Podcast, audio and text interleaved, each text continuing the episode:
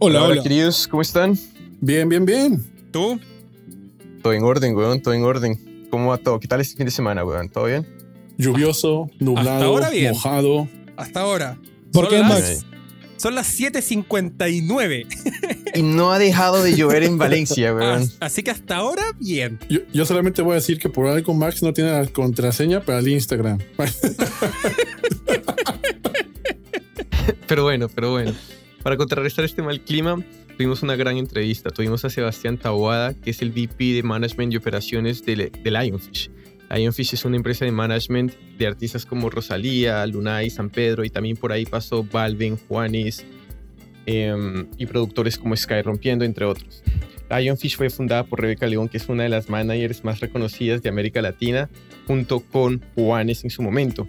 Pero entonces en la entrevista de hoy, Sebastián tiene una visión muy holística del negocio porque como él lo pone, el manager es quien se encarga de cuidar el universo, el negocio del artista. En como él está en la parte de atrás, en el backstage de todas estas operaciones de los artistas, él tiene varios consejos y tips muy interesantes. Pero entonces muchachos, cuénteme qué fue lo que más les gustó de la entrevista.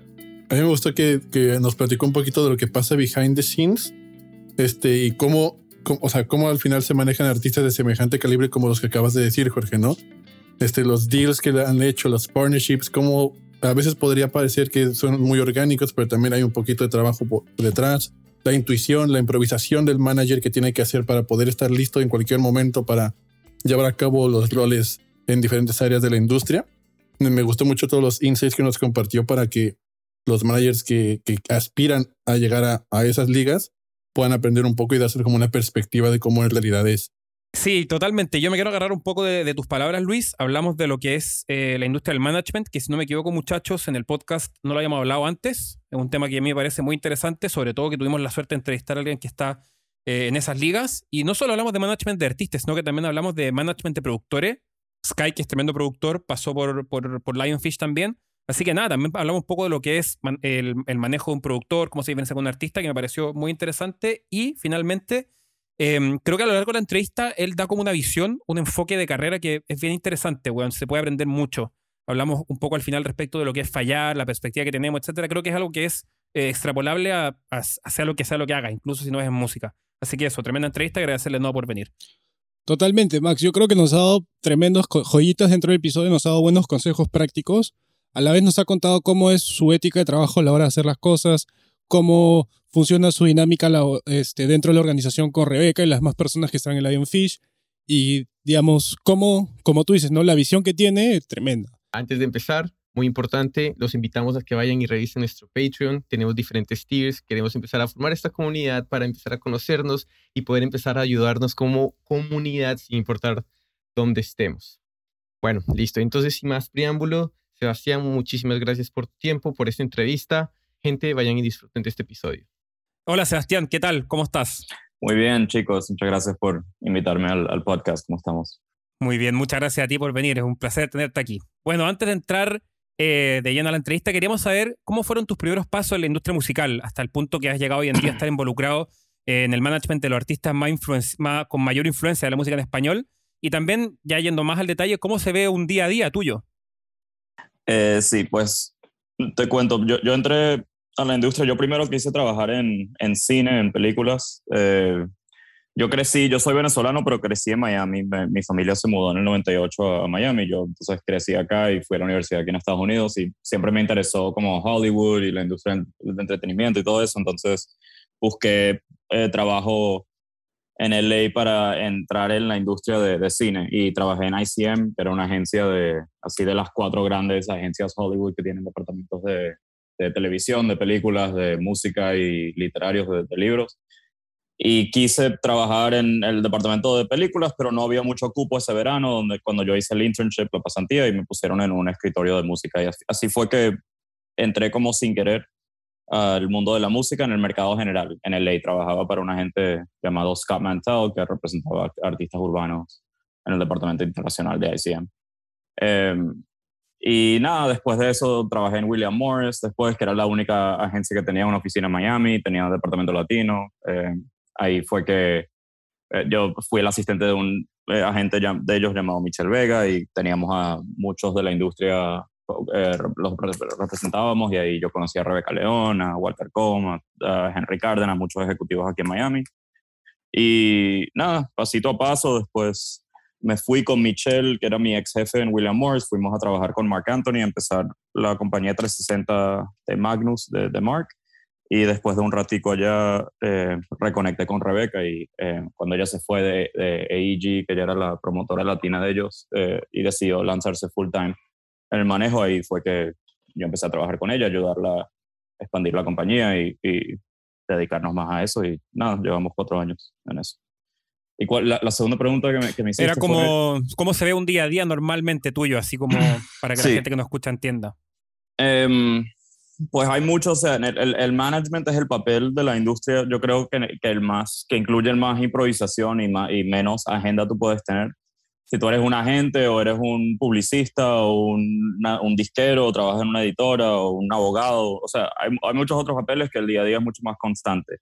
Con management tienes que estar como muy listo para hacer cualquier tipo de cosa surja porque te, te encargas de todos los aspectos de la carrera. Entonces, eh, entrar así como en, en, tareas específicas es un poquito complicado porque sí. son muchas, pero en general es nada, cuidar todo el universo de, del artista y todo como el, el, negocio, obviamente, y después hay un aspecto muy personal y nosotros somos un equipo chiquito en, en Lionfish, que es la compañía de Rebeca, somos eh, cinco ahora y tenemos tres clientes y eh, nada, cada, cada cual tiene como su persona medio encargada, así del, al día a día, pero todos somos como especialistas en ciertas cosas, entonces nos ayudamos entre todos. Perfecto. Muchos grupos de WhatsApp, muchos correos, llamadas, ¿sabes? Qué interesante lo que estabas contando del equipo actual de que son cinco personas y se enfocan cada uno en un cliente especial y se especializan en cada uno de ellos. Pero inicialmente cuando comenzaste con Rebeca, ¿cómo fue el trabajo inicial? ¿Y cómo llegaron a desarrollar el equipo óptimo que tienen ahora para, en Lion, para Lionfish? Sí, y bueno, no, no, es que estamos así específicamente divididos como a cliente a cliente. Todo el, todo el mundo hace papel para todos los clientes y eh, no es como un día a día absoluto. Eso es una manera de establecer una compañía de manejo y hay gente que lo hace así. Y no está mal, o sea, tiene sentido, pero nosotros no somos así, somos más bien como una comunidad. Eh, yo cuando entré, eh, le ayudé como la parte de atrás. Ella tenía, en esa época tenía a Juanes y uh, bueno, era socia de Juanes, él era co-dueño de la compañía y también era cliente. Tenía a J Balvin también y a Sky, el productor, y nadie más, ¿verdad? En esa época eran esos tres, súper colombianos, la, la, compañía. Y, y, ella necesitaba como ayuda de la parte de atrás, el, el back office, y eso hacía yo como el, el revenue, hacer que eh, todo tenga sentido con el payroll, las operaciones de la compañía. Eh, y también como yo venía de bookings, yo venía de las agencias, eh, trabajaba bastante la parte con las agencias y me sabía comunicar con, creo que esos tres los teníamos todos con William Morris, que era la compañía donde yo venía, entonces me, me ocupaba mucho el día a día de eh, asegurar que todo estaba bien con los bookings y no faltaba nada en los contratos o, o eso. Entonces todos hacen de todo un poco y se apoyan entre ustedes dentro de la compañía. Sí, y como te digo, somos todos especialistas en, en cosas. O sea, yo, yo, me, yo soy el único que tengo así experiencia de bookings de, de, de parte de, del punto de vista de las agencias. Entonces, siempre que hay hacia una gira, yo me meto. Eh, tenemos a, a, Cayetana que trabaja mucho lo que es el contenido y el mercadeo. Ella es muy buena, se conoce a todos los directores de video y todo lo, o sea, todo lo visual. Ella siempre está metida. Eh, y sí, somos así como especialistas y Rebeca obviamente delega mucho, pero también mantiene un ojo sobre todo y cuando haya, hace falta algún empujón fuerte que eh, sea necesario que ella se mete, ella se mete. Como buen líder. Exacto. Sí, ella es muy, o sea, e, esto es su vida, ella la verdad que es, es muy, ella ama su trabajo y no lo ve como un trabajo, entonces ella siempre está, o sea, no importa, es agnóstica al día de semana, a la hora del día, ella está siempre activa y esto es su vida y ya y, y, le hace un buen trabajo porque le gusta. Totalmente. Y bueno, a ver, ya poniendo un ejemplo de referencia de fútbol, si tú pudieras armar tu once ideal para formar un equipo de management, ¿cómo formarías tu equipo? ¿Qué roles buscarías? ¿Y qué cualidades de los integrantes de tu equipo buscarías? ¿Y qué skills tendrían que dominar? ¿Qué, qué habilidades blandas? ¿Qué habilidades este, técnicas? Sí. Pues es una, una buena pregunta, me gusta la, la, comparación, aunque 11 personas en un equipo de manejo sería demasiado. Sí, sí, sí, demasiado. Too many cooks in the kitchen, como se dice en inglés, demasiados, demasiados chefs en la cocina. Sí. Si quieres cinco, em, para hacerlo así más simplificado. También demasiado, de mi opinión. Porque tienes que, porque en el, si, si, hablas de un equipo, de un artista, sí, cinco es más razonable, porque, pero tiene que haber alguien del, del label ahí, tiene que haber un publicista normalmente, o sea, te explico, para mí los, los papeles más importantes, si, yo, a mí me gusta, sí, déjame ver, porque yo siempre pongo el equivalente como si el artista fuera como el presidente de un país y el manager es como el, el chief of staff, el que, el que le ayuda con el secretario de defensa, el secretario de Estado, el secretario... esa analogía a mí me gusta más, pero en el fútbol también se puede usar. Los departamentos más importantes son mercadeo, em, que está muy amarrado al contenido, porque ahora todo es muy visual por las redes, todos sabemos que manejar un artista musical es como manejar una, un canal de televisión, tú estás siempre programando contenido y tienes que tener un mapa de programación en varios canales. Um, so, producción de contenido, mercadeo y, cuál va a ser la, cuál va a ser la marca de eso, cuál va a ser el, el ethos de todo ese contenido, tener así que, que, no estés solo haciendo cosas aleatorias, que tenga sentido de una propuesta artística. Em, después tienes el AIR, que es la fabricación de música, o sea, es como hacer colaboración con otros artistas, estar, estar así eh, trabajando con los productores que son, entrando a los estudios que son, estar haciendo como el politiqueo. Después la distribución, que es eh, manejar las relaciones con los DSPs, con los streamings y, con todas las plataformas, promotores de radio a veces, aunque eso va cambiando todos los días. Eh, eso requiere también otro, otro politiqueo, así como mantenerlo siempre al tanto, hablar siempre con los editores de Spotify, de Apple, que todos sepan qué estás, qué estás haciendo. Y después es como el lado de ventas, que es como revenue, eh, y es estar abierto a negocios de, giras, de patrocinios, asegurar que tienes tus acuerdos musicales eh, bien puestos, que son los de disquera, de editora, de PRO, de, neighboring rights, toda la parte de, regalía que esté así bien administrada. Entonces así, así lo veo, como, es como distribución, AIR es como, o sea, mercadeo es como distribución, AIR es como eh, fabricación del producto y eh, giras y patrocinios son como ventas. Tremendo. Si fuera una, si fuera una empresa así como tradicional.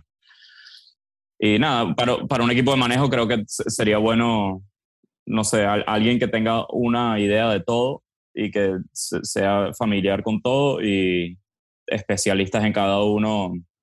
Depende de qué tanto independiente tú quieres ser, pero normalmente un artista tú le puedes conseguir una gente que es una eh, empresa aparte y ellos te manejan las ventas puedes firmar con un label grande y ellos te manejan el, el, contenido, el mercadeo. Y, entonces depende qué tan independiente puede ser, pero un manager puede ser una persona si, si tiene, si tiene eh, servicios así afuera. Tremendo, tremendo. Y, con todo este contexto, em, y, y, estamos viendo creo que ya como lo improvisado que es o lo, como lo, la cantidad de factores que entran en juego, pero Queríamos mm. preguntar como ya de lleno en el management, ¿cómo se hace para capitalizar un momento de atención global, en el fondo ya sea un lanzamiento, lo que sea, y que sea como que trascienda, en el fondo, que sea más allá de solo ese lanzamiento? ¿Y cómo, cómo nos podemos preparar para eso? ¿Qué hay que tener, o qué hay que hacer antes, cómo prepararse y qué tener listo para después? Mira, es, difícil y, si hubiera una fórmula, o sea, te la diría, pero no hay, o sea, es, es una, es caso por caso y siempre hay en la música como es arte, al final del día son como momentos muy mágicos y muy como, no, o sea, más que tú quieras involucrar a, eh, así management consultants y gente así de analítica y todo para investigar cómo meterle lógica a, los procesos de, esta industria, muchas veces no vas a, no vas a poder hacerlo. So, depende caso por caso. Ahora, recientemente, o sea, con Rosalía tuvimos algo parecido con, con, el, con el primer disco, con, con el primer lanzamiento con Malamente, que fue como un, single de la nada, de ella solo había hecho flamenco tradicional hasta ese punto y con ese sencillo lanzó una fusión que no se había eh, escuchado, era, era como una propuesta artística completamente nueva y, o sea, ella hizo un video de cinco estrellas y toda la, la prensa española fue un, un, motor muy grande para eso. También tuvimos un apoyo de YouTube en esa época, el programa Foundry que eh, ayudó mucho. Em, entonces todo se tiene que medio alinear y también tienes que tener cuidado de no sobre, o sea, de, no hacer demasiado. Em, que eso Rebeca tiene una intuición muy buena para eso. Yo no sé si la tengo tanto que ya eh, le viene más fácil decir que no a cosas que parecen que valen la pena y ella quiere como que no preservar la marca y que sea algo más que todavía mantenga esa intriga para los siguientes lanzamientos. Y nada, también tener en mente el timing. Si, si tuviste un momento grande por un lanzamiento, después no, no, no hacer nada por un tiempo, pero tampoco lanzar el lanzamiento muy, muy cercano al otro. Entonces tienes que mantener una programación medio regular ahí. Pero es caso por caso, no hay, no hay un blueprint, así que te pueda desglosar. Sí, sí, yo creo que es muy complejo y es caso por, por, caso, ¿no? Como dices, el otro día estaba leyendo yo justamente una entrevista que le hicieron a San Pedro y él mencionaba así que ya tenía como 40, 50 canciones ya listas en el horno prácticamente. Por ahí. Pero, pero que todavía este, no era el momento para lanzarlas. O sea, que todavía sentía también el equipo de management como que decía, no, espérate, eh, vamos a trabajar los sencillos por sencillo. Y quería preguntarte a ustedes cómo o en qué factores se fijan o toman en cuenta para saber cuál, cuándo es el momento adecuado o el mejor momento, si no el óptimo, para lanzar un proyecto. Sí, pues hay, hay una fuerte parte de como el feeling de tú más o menos sabes, o sea, en general un, no quieres poner lanzamientos eh, muy cercanos uno al otro. Si eres tú el que los está sacando, no quieres hacer como un lanzamiento un, un, un viernes y después cuatro viernes después el siguiente. Siempre el industry standard son como mínimo seis semanas entre lanzamientos y también tienes que ser flexible dependiendo de cómo le va. Si, si la analítica te está entrando bien de un sencillo y va creciendo en el streaming y está entrando en, en los playlists que son como feeder a otro playlist y el tema va bien, quizás no quieres eh, sacar otro para ponérselo encima. Um, so, estar pendiente de todo eso y después cuando esté listo, programarlo con por lo menos dos semanas de anticipación para que las plataformas tengan tiempo para alinearlo bien, tengas tiempo de presentárselo así a los editores como se debería presentar. Em, yo diría que lo, el, estándar es como entre 6, 8 semanas por single, si es un artista así en desarrollo como Pedro. Y depende también del tipo de música. así la, música urbana sí suele ser más volumen. Si, si fuera así un reggaetonero, quizás sí hay, o sea, chance de lanzarlo cada tres semanas, así algo, alguna colaboración. Pero como Pedro es un, artista diferentes y lo, lo, lo más estándar es así como 6, 8 semanas y depende, quédate muy encima de la analítica y si vale la pena atrasar, atrasas. Tremendo. Y en este contexto, hablando del justo que habláis del urbano y que al principio mencionaste a Sky, em, mucha gente no sabe que Lionfish, son, ustedes manejan también no solo a grandes artistas, sino que a Sky, que es un tremendo productor de, de urbano. Entonces, eh, a mí me causa curiosidad saber cómo, cómo, ¿Cómo cambia la estrategia de management de manejar a un productor versus a un artista? Sí, em, bueno, a Sky ya no lo manejamos, ahora lo maneja Juan Diego de la industria eh, pero sí, trabajamos con él por mucho tiempo y es, es muy amigo de nosotros y, o sea, súper talentoso y él podría hacer lo que le dé la gana con su carrera y todo le va a funcionar. Él, él ahora se está dedicando, por lo, por lo que veo en su, en su disquera, en Black Koi, que es un label que le empezó independiente, que tiene a, a Lee, a Sael, a, a sus propios artistas y le va, le va súper bien. Em, pero en general la carrera de un productor es, en, vez, de, en vez de tener todo lo que te describí antes de, de, mercadeo y contenido y AR y touring and brands, más, más que nada tienes eh, sesiones a cada rato y, quieres conseguir lo que llamamos placements, o sea, quieres eh, tener temas eh, que salgan por diferentes lugares. O sea, tú, un productor pegado puede tener cada viernes tres o cuatro canciones que salen por diferentes labels. Tú trabajas con todas las disqueras, trabajas con todo el mundo y te mantiene. Entonces, ese negocio, por el lado de manejo, no hay mucho, no hay mucho de marketing que hacer, pero sí hay mucho administrativo. O sea, mantener un producer deal así, porque la gente trata de aprovechar mucho de los productores y está bien eh, tenerlo, o sea, tienes que tener siempre eso pendiente y negociar cosas que son justas para, para que el productor tenga sus puntos y su, su publishing. Y el, el deal de publishing para un productor es mucho más importante que para un artista quizás porque los artistas tienen varios verticales y eh, los productores muchas veces si no expanden su, si no expanden su negocio, el publishing representa bastante más del porcentaje del ingreso. Pero hay otras maneras, los productores ahora están muchos apareciendo como artistas en los temas, entonces consiguen, consiguen regalías del master también y pueden, si, si, establecen una marca, con Sky lo empezamos a hacer al final y él estaba medio entre, como trataba de hacer tantas cosas, no, no, no le metió full a esto, pero si lo hubiera metido, metido a sacar sus propios lanzamientos y establecer su marca como así tipo Calvin Harris, que tú sacas música y no, no cantas. Perfecto. Eh, con eso tú igual construyes una marca y puedes hacer giras y puedes DJ. Y a él le hicimos una residencia en Ibiza el último año que estuvimos con él y le fue súper bien. O sea, eh, Tiny creo que lo, está empezando a hacer. Dímelo Flow, obviamente, aquí en Miami hace todo, todos los semanas tiene una residencia y le va súper bien. Bizarrap también. Bizarrap también. Como buen ejemplo, eso se me viene a la Exacto, cabeza. Sí, sí, sí. Sí, Bizarrap, ahí, ahí se pueden ver más, más verticales aún, porque él tiene un canal de YouTube, ¿no? O sea, él, él, él abrió como. Él, él, es su, propia, su, pro, su propio, propio medio ahora. O sea, entonces sí, los productores es más como fuera de lo tradicional, pero hay mucho que se puede hacer. Y, lo más importante al inicio, si es un productor así que solo produce, hace beats y trabaja con artistas, es tenerlo bien administrado y tener así muchos placements y muchos publishing splits y todo eso. Y pasando ahora eh, a, a, la otra vez artístico, mientras estaba escribiendo mis notas durante el, para el capítulo, eh, me pareció muy interesante leer que, por ejemplo, uno de los profesores de Rosalía decía que era como una alumna, alumna con mixtura, como combinación entre talento y trabajo. Y pues el talento de Rosalía, pues ya es innegable, es, es, de, es monstruoso. Y de hecho, yo me acuerdo un video que un, un roommate mío me mostró que es en los premios Goya del 2019, que está cantando, creo que Me Quedo Contigo, que es una locura. Pero quería que desde, desde tu perspectiva, desde management, nos pongas un poquito en contexto eh, lo hard worker que ella es, especialmente al momento de producir los álbumes y traer estos, estas historias que ella quiere contar con, con sus, con sus trabajos, pues más en este momento que ya ahorita se viene Motomami, entonces que es un poquito como más eh, vanguardista, un poquito más experimental. Entonces, eh, pongamos, quiero, quiero ponerle la importancia a eso porque por lo general pasa desapercibido, ya que está siempre detrás de cámaras. Sí.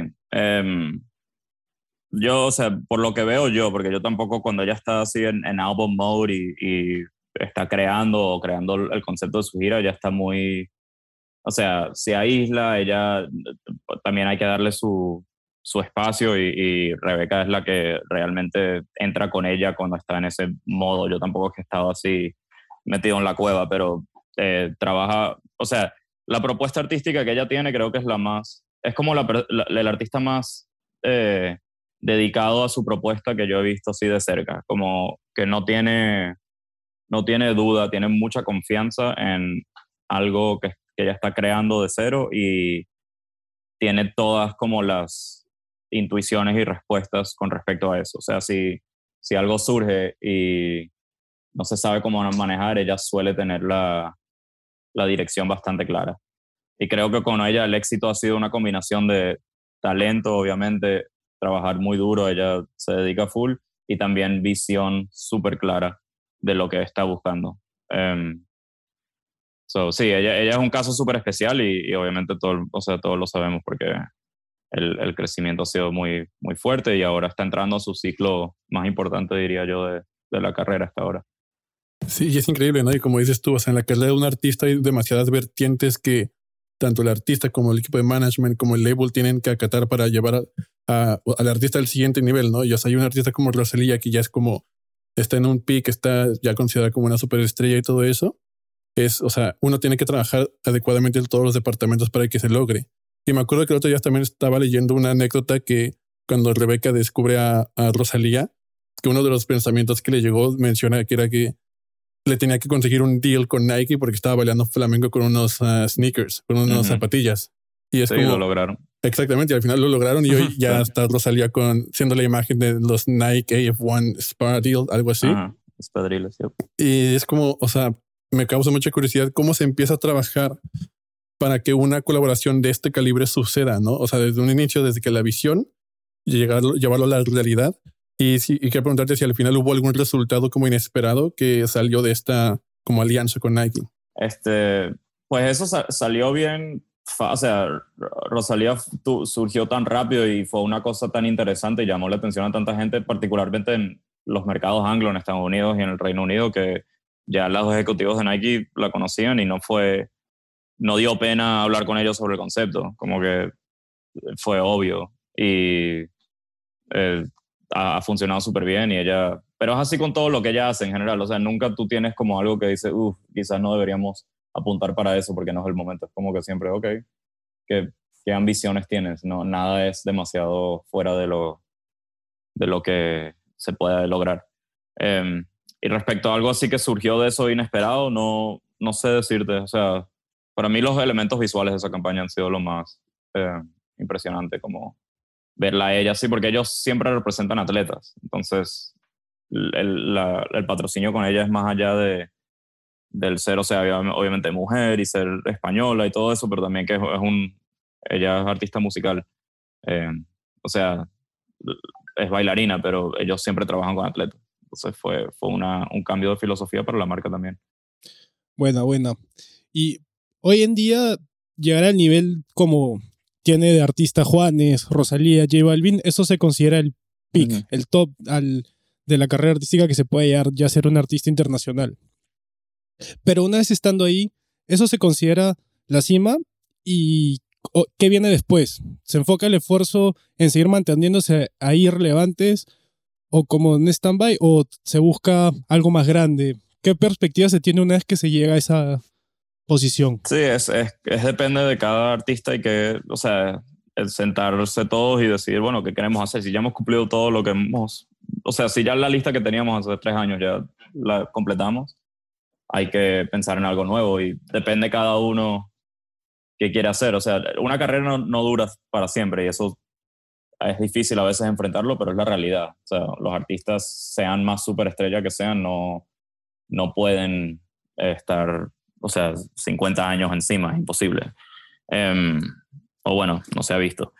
Pero depende caso por caso. Para, para mí lo, lo, que se ha visto mucho últimamente es así como la movida a, marcas eh, de productos de consumo. Los artistas a veces cuando tienen una carrera enorme y tienen un alcance tan grande, arman su compañía de, de, licores o de productos así, lo que sea, mercancías, y quizás se dedican más a eso, o se dedican más a ser ejecutivo de montar un label. Eh, puedes seguir girando, o sea, Juan, Juanes, por ejemplo, ya no trabajamos con él así de, de manejo, pero él no está, o sea, él, cantaba en, en, la gira de Mi Sangre, creo que cantaba en estadios y ya hoy en día no canta en estadios, tampoco pasa nada eh, ir ajustándose basado en dónde estás en tu carrera.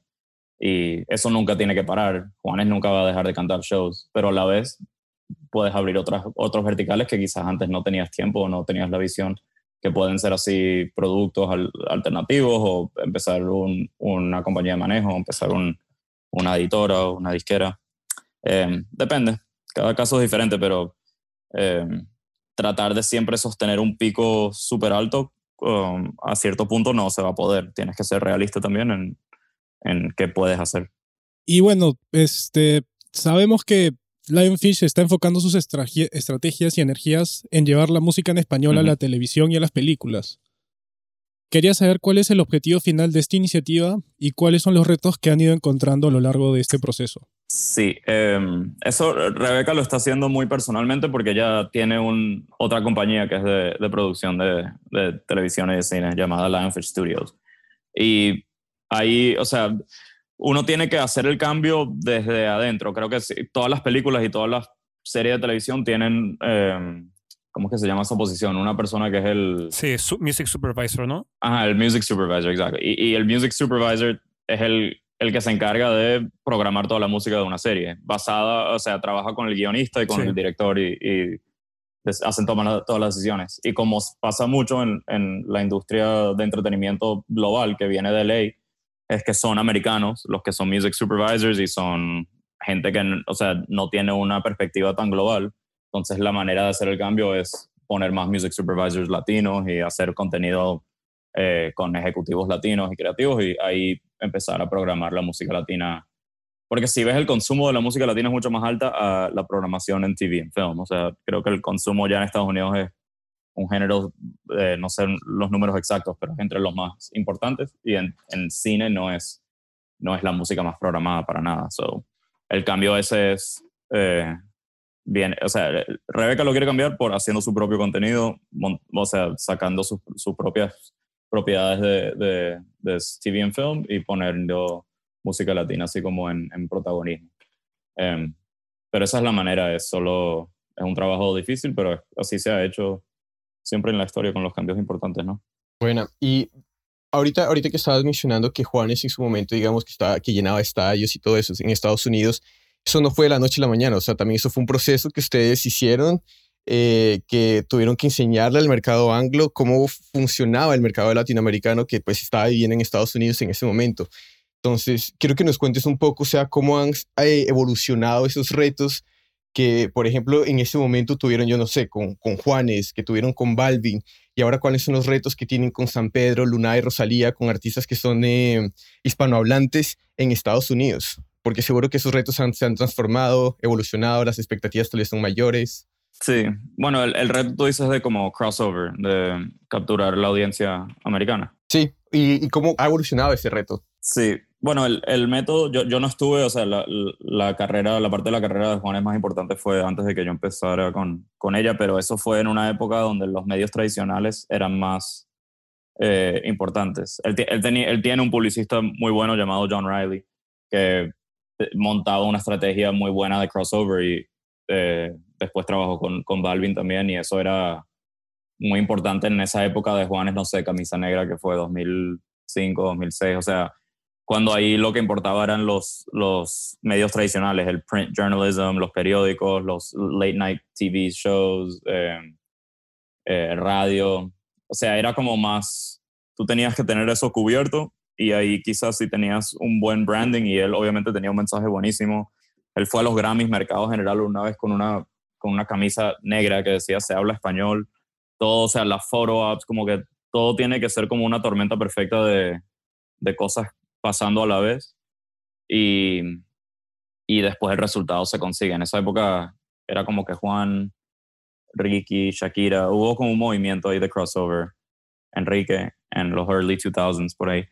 Um, y fue todo a través de los medios tradicionales, de, de TV, traditional TV, alfombras, talk shows, eh, print journalism, magazines. Y hoy en día es mucho más digital, obviamente. Hoy en día es como que eh, o sea, en TikTok la música se, rompe por TikTok, o tienes que, no sé, la verdad que no sé decirte, yo no me meto, o sea, en, marketing yo no soy experto, pero sé que tú puedes decidir qué región quieres eh, target con, tu, con tus mercadeos en TikTok, por ejemplo, y trabajar con influencers de esa región y tal. So, es el mismo, la misma idea, pero el proceso es más digital a lo tradicional que era hace, no sé, 10, 15 años. Sí, claro, y es que o sea, hoy en día la música latina se convirtió en un fenómeno, ¿no? O sea, eh, eh, hablar en español está de moda prácticamente y todos sí. como que quieren empezar, ¿no? O sea, The Weeknd que acaba de sacar su canción con salía igual, está cantando en español. Mm. Este, en los Latin Grammys que pasaron justamente hace ayer, antier, que, sí. eh, o sea, Cristina Aguilera cantando en español otra vez al lado de Nati Peluso, Nicky Nicole y todo eso. Estamos viendo el fenómeno al final de cuentas, ¿no? Y esto como que está poniendo la música latina en un estrato. Y si bien ahorita el urbano, el reggaetón es el género más sonado dentro de la música latina, como que hasta cierto punto se puede pensar que eh, se puede empezar como a crecer un poco diferentes géneros, diferentes sonidos y también diferentes áreas, ¿no? Como Mena, eh, que también está empezando a sonar mucho el Medio Oriente, eh, África, no, nuevos, nuevos sonidos y está haciéndose como uh -huh. que el mercado un poquito más incluyente en ese sentido de aceptar estas diferentes propuestas que antes igual y, y estaban como mucho más abarcadas en el mercado anglo. Y te quería preguntar como tú, ¿qué piensas de cuál sería la forma de empezar a desarrollar estos nuevos sonidos, talentos, para que lleguen al mainstream que hoy en día la música urbana latinoamericana está llegando? Este, bueno, lo bueno es que si ya la música urbana latinoamericana está llegando al mainstream, entonces alcanzar al mainstream de la música urbana latinoamericana ya vas a tener overlap con el mercado global. Y eso es bueno para los artistas latinos, obviamente. O sea, quizás Jay Cortez, si hubiera existido hace 10 años, el pico en el que está ahorita no sería, o sea, sería más limitado, pero ahora hay americanos que obviamente saben quién es él por ser interesados en, en el reggaetón y en Bad Bunny y en J Balvin y todo eso. So, todo se, se eh, complementa. Em, y, o sea, aquí el cambio que yo sí he visto desde que yo empecé mi carrera es que las compañías americanas, los ejecutivos así gringos, son, les dan, están mucho más enfocados en qué está pasando en Latinoamérica y en música latina que antes estaban. Como que ahora es una prioridad y si eres un ejecutivo de una compañía americana de música o de contenido y, no sabes qué está pasando con la región o no sabes cuál es la tendencia de US Hispanic, que, es un sector enorme de este país, em, no estás bien informado. O sea, es, una prioridad y ya no, ya no es un secreto, ya todo el mundo lo tiene como muy presente. Y eso ha sido un cambio bueno para los latinos porque tienen mucha más oportunidad de tener acceso a todo ese mundo, porque ya la gente de allá sabe que es prioridad. Sí, y pegándome como, como pegándome de la pregunta que, que están ahorita hablando y es el género o toda la música en español, o sea, tienes tu revuelo y toda la cuestión, y pero están saliendo también otros, otros géneros. Pero quería preguntarte, o sea, tú que tienes el dedo en el pulso pues más cercano que nosotros en, en el mercado americano, eh, ¿tú cómo percibes eh, la psicología de la audiencia en Estados Unidos? O sea, ¿ya están listos para seguir adelante de la música en español? ¿Están listos para otro tipo de sonidos, para otro tipo de, de música además de la latina? ¿Tú cómo, cómo ves eso? No sé, o sea, no, no, sé si yo tengo más el pulso que... O sea, ¿tú qué opinas? o sea, no sé, ¿tú qué has visto? Yo sé que, la, o sea, aquí sí escuchas radio o una referencia, los playlists así de, de Top 40, aquí es una mezcla entre hip hop siempre, después like pop, and then there's always Latin. Siempre hay algún o sea, John Aguni sonaba después de Ariana Grande y antes de Justin Bieber con Kid Laroi aquí en los playlists. So, yo lo veo bastante bien, no sé ustedes cómo lo perciben, pero... O sea, nosotros pusimos a Luna este verano, por ejemplo, en Lollapalooza en Chicago y en Summerfest en Milwaukee, Wisconsin. el festival más grande de Estados Unidos es uno que se llama Summerfest, queda en Wisconsin. Es difícil creer que es el festival más grande de Estados Unidos, pero es verdad.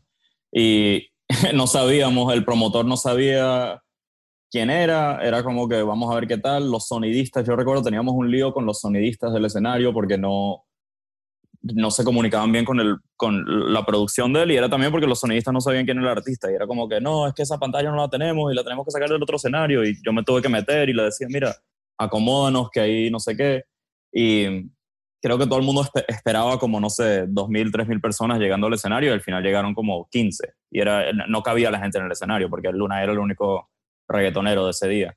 Y eso eh, fue en Milwaukee, Wisconsin. So, no sé, creo que la audiencia ahí está y creo que hay que darle más supply. Lo bueno que el año que viene, 2022, va a ser un tráfico enorme de giras por todo el mundo, todo el mundo va a estar fuera y no todos van a vender, pero por lo menos se va a ver, eh, como va a haber tanto supply de shows, vamos a ver qué tal les va a gente que va a ir a esos mercados donde nunca se ha ido para, para cantar y a ver si los fans están ahí. en un año creo que tenemos, vamos a tener más así como data sobre eso. Pero no sé ustedes qué piensan sobre el consumo eh, así americano de la música latina. Yo lo veo bastante healthy, los veo bien abiertos a... Total, yo, yo concuerdo contigo 100%, la verdad. Y creo que no, no sé, o sea, era algo que no, sé, no, no pensábamos ver. Yo por lo menos no pensaba que iba a pasar si hubiera visto, visto 10 años atrás. Bueno, cuando Daddy Yankee empezó quizás con el reggaetón sí le iba bien, pero o sea, hoy en día lo que decís tú, yo creo que se ve un fenómeno. Sí, también, y, no solo latino, aquí también, obviamente, el, el K-pop es súper importante aquí, se oye música coreana, se oye eh, dancehall jamaiquino también, por mucho tiempo se ha oído y, a veces no está en inglés, es en eh, patois, so, música de Nigeria también, el, el Justo, Afrobeat. Sí. Eso te iba a preguntar también, era como por la música africana también, iba un poco enfocada la pregunta de Jorge también, como si querías que como la música africana iba a empezar a marcar ya más tendencia también. Y además como no solamente eh, en esa parte, sino como que la gente está muy abierta desde otro tipo de perspectivas, porque por ejemplo vemos eh, series como Squid Game, que no, o sea, 100% coreano y, rompieron totalmente globalmente. Entonces la, la, gente sí está listo como para, ok, indaguemos un poquito más en este otro tipo de, de contenido que nunca hemos probado, pero nos puede gustar. Sí, e, eso, y también creo que tiene que ver con la psicología de la, de la gente, de las generaciones. Yo creo que los niños, la generación nueva, no les importa, no tienen ese baggage de, ah, esto es de este país que tiene una implicación geopolítica de no sé qué. O sea, ellos simplemente ven en la cosa que tiene valor de así entertainment value y, y ya, lo valoran basado en eso. So, si tú produces algo bueno, no creo que importa mucho de dónde tú vienes eh, para capturar la audiencia nueva, porque no, no tienen ese, ese prejuicio. Justo tuvimos una entrevista hace una semana que nos dijo lo mismo de Altafonte, lo mismo, lo mismo, lo mismo. sí, ¿verdad? Que, tremendo. Como que, hoy en día. Sí, están todos con menos prejuicios, más abiertos al contenido. De, justo lo que decías tú, o sea, que no importa tampoco de dónde vengáis, el contenido es bueno, bueno, para adelante. Exacto. Y, como todo está universal, tú puedes hacer algo y lo publicas en, en internet y le alcanza a todo el mundo la misma vez. sí, sí eh, o sea, makes sense porque está pasando y también me gusta que no, no está siendo interrumpida por algún prejuicio o algunas cosas así que no tengan sentido, porque eso no, no sería bueno tampoco, pero no lo estoy viendo. Completamente, es súper interesante cómo ver cómo las mentes un poquito se están abriendo nuevas propuestas a nuevos sonidos y nuevas formas de hacer las cosas, ¿no? Pero también yo siento, por ejemplo, que por parte de la industria uno de los retos así, o sea, más grandes es el hecho de igualdad de oportunidades dentro de la industria, ¿no? O sea, si bien hoy en día se están abriendo muchas puertas, eh, o sea, este podcast es un reflejo de esto también un poco. O sea, somos muchos hombres en la industria musical, a comparación, por ejemplo, de las mujeres en este caso, ¿no? Y, y o sea, Lionfish Entertainment está dirigida por la, la que fue este Latin, Latin, Music Executive of the Year, Rebecca León, y que me acuerdo que estaba comentando también que, o sea, todo el equipo de, que está like behind Rosalía son es, like girl power y está súper cañón, súper emocionante que esto esté sucediendo. Y quería como preguntarte como nosotros, que cómo podemos apoyar para que esta brecha sea cada vez menor y se puedan abrir más oportunidades para, para ahora sí que equilibrar la balanza en ese sentido.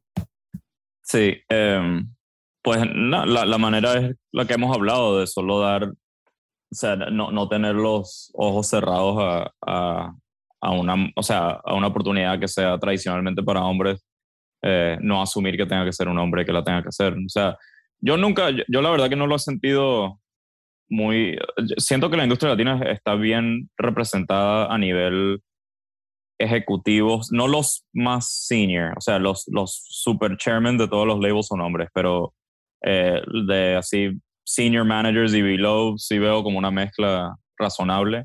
Eh, para Rebeca es, su iniciativa más importante, ella lo tiene muy presente y ha hecho diferencia y ella creo que inspira a muchas chicas así más jóvenes que quizás antes no se atrevían y ahora ella les da confianza, pero em, creo que el cambio va bien y, o sea, lo, que sí es curioso es que no se ven muchos creativos en la música latina, no hay así productores que sean chicas en general.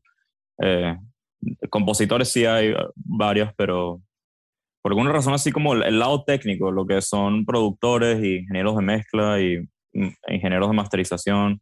Em, ahí sí, creo que no sé, debería haber alguna iniciativa así como para educar a eh, Production School for Girls o algo porque Totalmente. no se ven.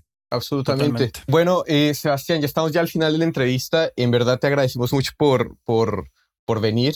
En verdad, eh, no sé si quieras dejar como, ah, pero antes de lanzarte como la última pregunta, no sé si quieras dejar como algún tipo de, de contacto donde la gente te pueda eh, buscar, ver qué estás haciendo, qué es lo que están trabajando. Sí, pues yo, yo no estoy muy activo así en redes, pero pueden seguir a, Lionfish en, en, las plataformas, Lionfish barra baja ENT.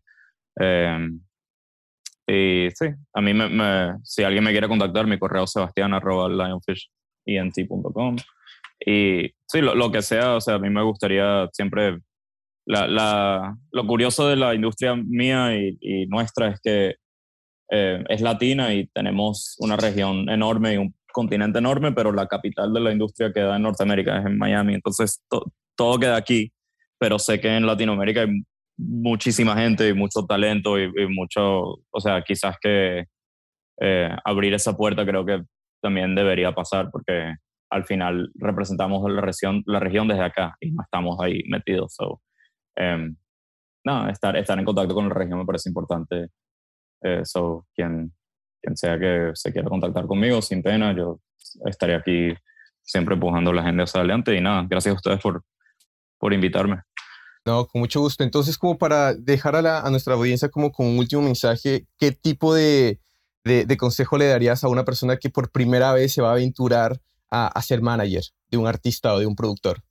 Eh, pues tener la visión es lo más importante, o sea, que el artista tenga su propuesta artística clara y que, que, tú te la creas como manager, que estés de acuerdo, que esto puede ser muy grande y lo, lo veas así. Si tú ya ves el fin, hace que los pasos sean más fáciles porque ya entiendes para dónde quieres ir.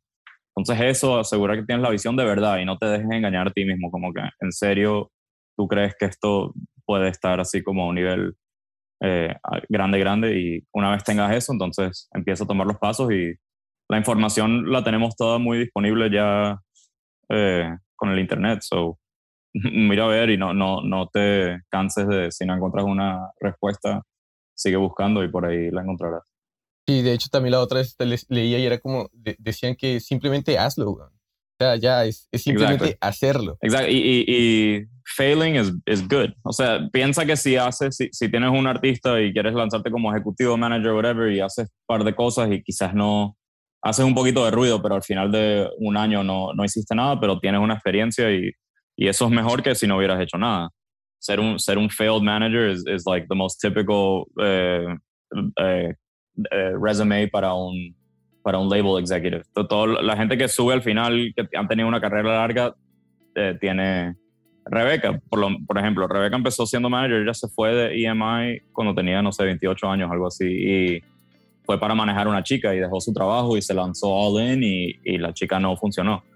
Pero después de eso, la AEG, la, la promotora de, aquí nacional, la segunda más grande atrás de Live Nation, le gustó tanto que ella estaba moviéndose y haciendo el esfuerzo que reconocieron ahí un talento en ella y tu, tu carrera va a continuar. Si, el proyecto del artístico no se desarrolla, no pasa nada. O sea, sigue tomando los pasos y sigue aprendiendo y la verdad que no puedes perder nada en, en hacerlo, como dices tú. Solo hazlo y ya verás que tiene, tiene valor más eso que no hacer nada.